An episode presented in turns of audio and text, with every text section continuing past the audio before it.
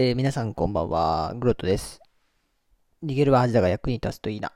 えー今日もやっていきたいと思います。まずですね、お礼を言いたいと思います。この配信ですね、えー収録して、えー配信するっていうこのラジオトーク始めて、えもうじきね、100回目のやつを出す手前ぐらいまで、まあ、来てるわけなんですけど、コンスタントにね、えー毎回少なくともお一人、お二人、多い時は10人ぐらいこれ聞いていただいてるのがね、あの、なんか統計情報みたいな機能があって見れるんですけど、うん、配信してもゼロっていうことはね、あんまりなく来ててですね、えーそれが、えー継続する力に本当になっています。えーよくね、YouTuber の方とかが、えーまあ、聞いていただいてることとか、チャンネル登録とかね、コメントが配信の励みになりますみたいなことを言ってると思うんですけど、あんまりね、真に受けてなかったんですよね。本当なのかなっていうふうに、えーまあ、疑ってるわけじゃないんですけど、あんまり深くね、それを、うん、受け取ってなかったんですけど、まあ、見てる身としてはですね、でもこう配信してる側の身になると、まあ、一つのね、えーていうのかな、再生でも、まあ、嬉しいもんだなと、まあ、や続けていこうかなと思う気持ちになるので、すごくありがたいなと、さっきね、統計情報を見て思ったので、ちょっと最初にそんな話を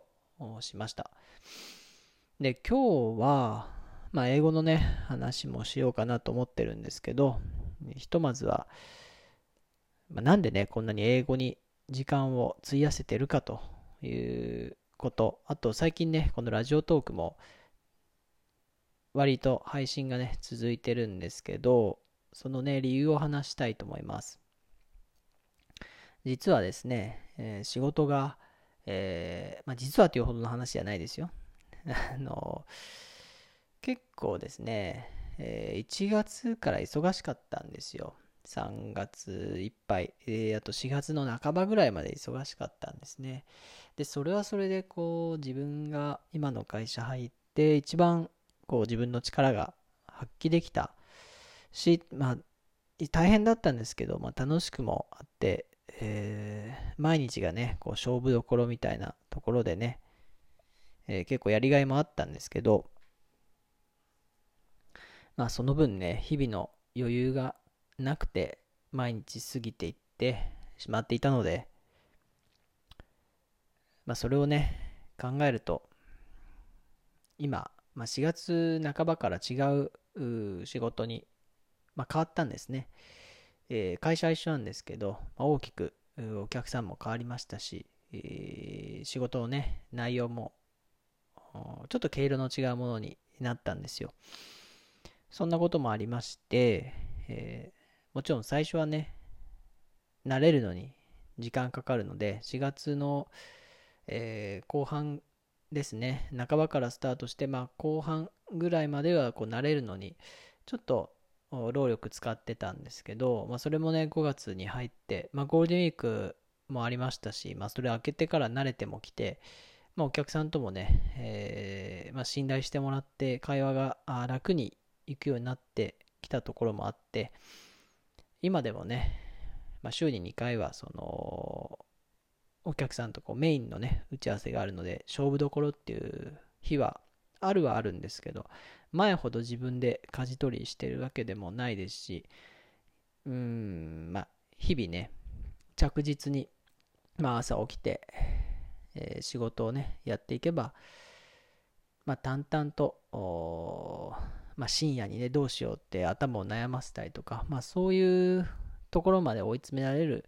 ことは、あこの4月半ばぐらいから始まった仕事で言うと、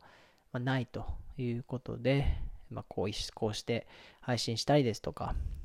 まあ、とこの配信してる時間以外はね、え料理もしてるんです。まあ、緊急事態宣言中っていうのもあって、まあ、料理力入れてるのと、うん、あとは英語ですね。ひたすら英語をやってると。まあ、そんなような状況です。まあ今日は近況報告みたいな感じですね。うん。で、まあ英語はもう趣味みたいな感じでやっているので、えー、まあ、趣味みたいにやるのがね、一番効果も出るのかなと思って、あんまり、えー、自分を追い込んだりしないようにね、気が向かない日は、まあ、あんまりやらないようにとか、喉がね、ちょっと痛くなったらやらないとか、えー、ペースは気をつけてやってます。で、料理の方はね、前、緊急事態宣言が明けた、一時的に明けてたじゃないですか。まあそうするとやっぱり出勤するので、なかなかね、家で作ってっていうのがちょっと途絶えてたんですけど、まあ全く作らなくなったわけじゃないんですけど、まあどうしてもね、野菜とかの消費期限というかね、えー、そういったものの関係で、えー、緊急事態宣言の最中の方がね、えー、昼も夜もある程度、まあ、まあ、作って、まあ、余ったものをね、その次の食事で、まあ、食べるというサイクルもできてくるので、作りがいがあるんですけど、やっぱり日中出かけてると夜だけ作るっていうと、こう少量作ったりとかね、こう作り置きっていうんですか、えー、がしにくいですよね。一回作ったものが次の日の夜また同じものっていうとちょっとあれですし、うん、ちょっと時間も一日空いちゃうとね、美味しくなくなっちゃったりとか、まあいろいろするので、今はね、まあ、前もそうだったんですけど、緊急事態宣言中ってね、料理の腕がすごく上がるなというふうに思いました。で、最近ちょっとね、アプリで気に入ってるのがありまして、えー、クラシルだったかな。えー、簡単な動画でね、えー、料理を、えー、まあ、教えてくれるんですよね。まあ、1分ぐらいじゃないですかね。うん。で、それも、メニューの検索もね、冷蔵庫にあるものを2つか3つぐらいこうスペース入れて入力して検索すると、えー、まあ、有料会員じゃないんで、えー、どういう順番に出てるのかわかんないですけど、まあ、人気順ではなさそうなんですけど、まあ、それらしいものがね、いくつかポンポンポンとメニューが出てくるんですよ。で、それ見てね、適当に作るとね、結構美味しくできることが分かってきまして、前はね、クックパッドとか見てたんですよ。うん。でもやっぱり、視覚的にね、え簡単そうだっていうのはね、動画で分かるとやっぱりいいなということで、えー、最近それにハマってですね、まあ、あと、前話したかな、ラクダ、ラクダクッカーっていうティファールのね、えー、電気圧力鍋を、まあ、買ってもらったんで、誕生日にね。うん、それ、最近使ってなかったんですけど、で、理由はその、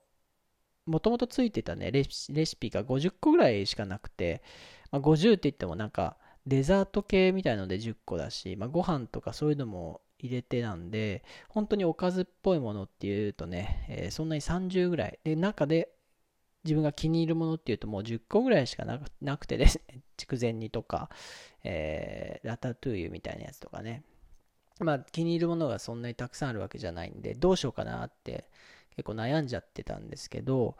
えー、まあ鍋は鍋だと思ってね、えー、まあ作り方書いてないけど、えー、鍋で作るような煮物特に煮物が得意ですよね。やっぱ圧力かけてやるっていうことで。え煮物だったらまあ適当に時間設定して、え圧力調理しちゃえば使えるんじゃないかと思って、まあそのクラシュでね、調べた煮物料理を、えー、のなんか配合とかもね適当ですよ、うん、加わってるその調味料は同じなんだけど、まあ、しっかり測るのも最近はやめてきてですね、えー、作り方も若干切り方も適当に変えたりある野菜でなんとなく合いそうだなっていうやつにちょっと切り替えて、えー、楽々感入れてね、えー、まあ5分でいいやとか適当に時間を設定してやったらね結構美味しくできることが分かったりとか。あとフライパン料理もねやっぱ味付け、調味料を制すると結構料理制するんだなというのに気づきました。うん。結構いろんな調味料をね、あの置くようになりました。で、その組み合わせで結構いろんな味が出せるなっていうのも分かってきたし、で、やっぱり和食とか同じになっちゃいますよね。なんかみりんと酒と醤油入れとけばそれっぽい味っていうの。あと、だし何にするかぐらいの違い。で、まあ、ちょっと飽きてたんですよ。あの、バリエーションがね、そのクラシル使う前は、あ作れる料理も10個ぐらい、10個、20個ぐらいかな、をぐるぐる回して食べてたんで、まあ、生姜焼きとかね、えー、そういう好きなやつをくるくる回して作ってて飽きちゃって、ちょっと、えー、倦怠期っていうのかな、なんかそんな感じだったんですけど、まあ、クラシルでね、えー、少し、えー、幅が広がったというかな。うん。まあ、それ見ながら適当に作ると、結構ね、美味しく作れるし、多分相当安上がりになってるはずなんですよね。うん。で、外食するよりよっぽど美味しくて、ヘルシーで、あと買いに行く手間もないしね、週に1、2回の買い物だけで、冷蔵庫にあるものでパパッとね、作ると意外と苦痛でもなくて、まあ美味しいし、いいなと思って、このクラシュでね、適当に検索して、まあ、作っていくっていうのは続けたいなと思ってます。てなことで、ちょっと英語のこともね、話そうと思ったんですけど、今日はなんか料理の話がメインになったのかな。うん。まあ、たまにはそんな日もあってもいいんじゃないでしょうか。うん。料理も楽しくやっております。ということで、えー、皆さんはね、え緊急事態宣言また伸びそうですけど、どんな風にお過ごしでしょうか。えー、冒頭申し上げた通りね、何人かの方が聞いてくださっているようなので、よかったらね、え、お便りとかいただけたら、え、嬉しいなと思いますんで、よろしくお願いします。もちろんね、聞いてくれるだけでも嬉しいですよ。はい。ということで、えー、お相手はグロトでした。それではまた。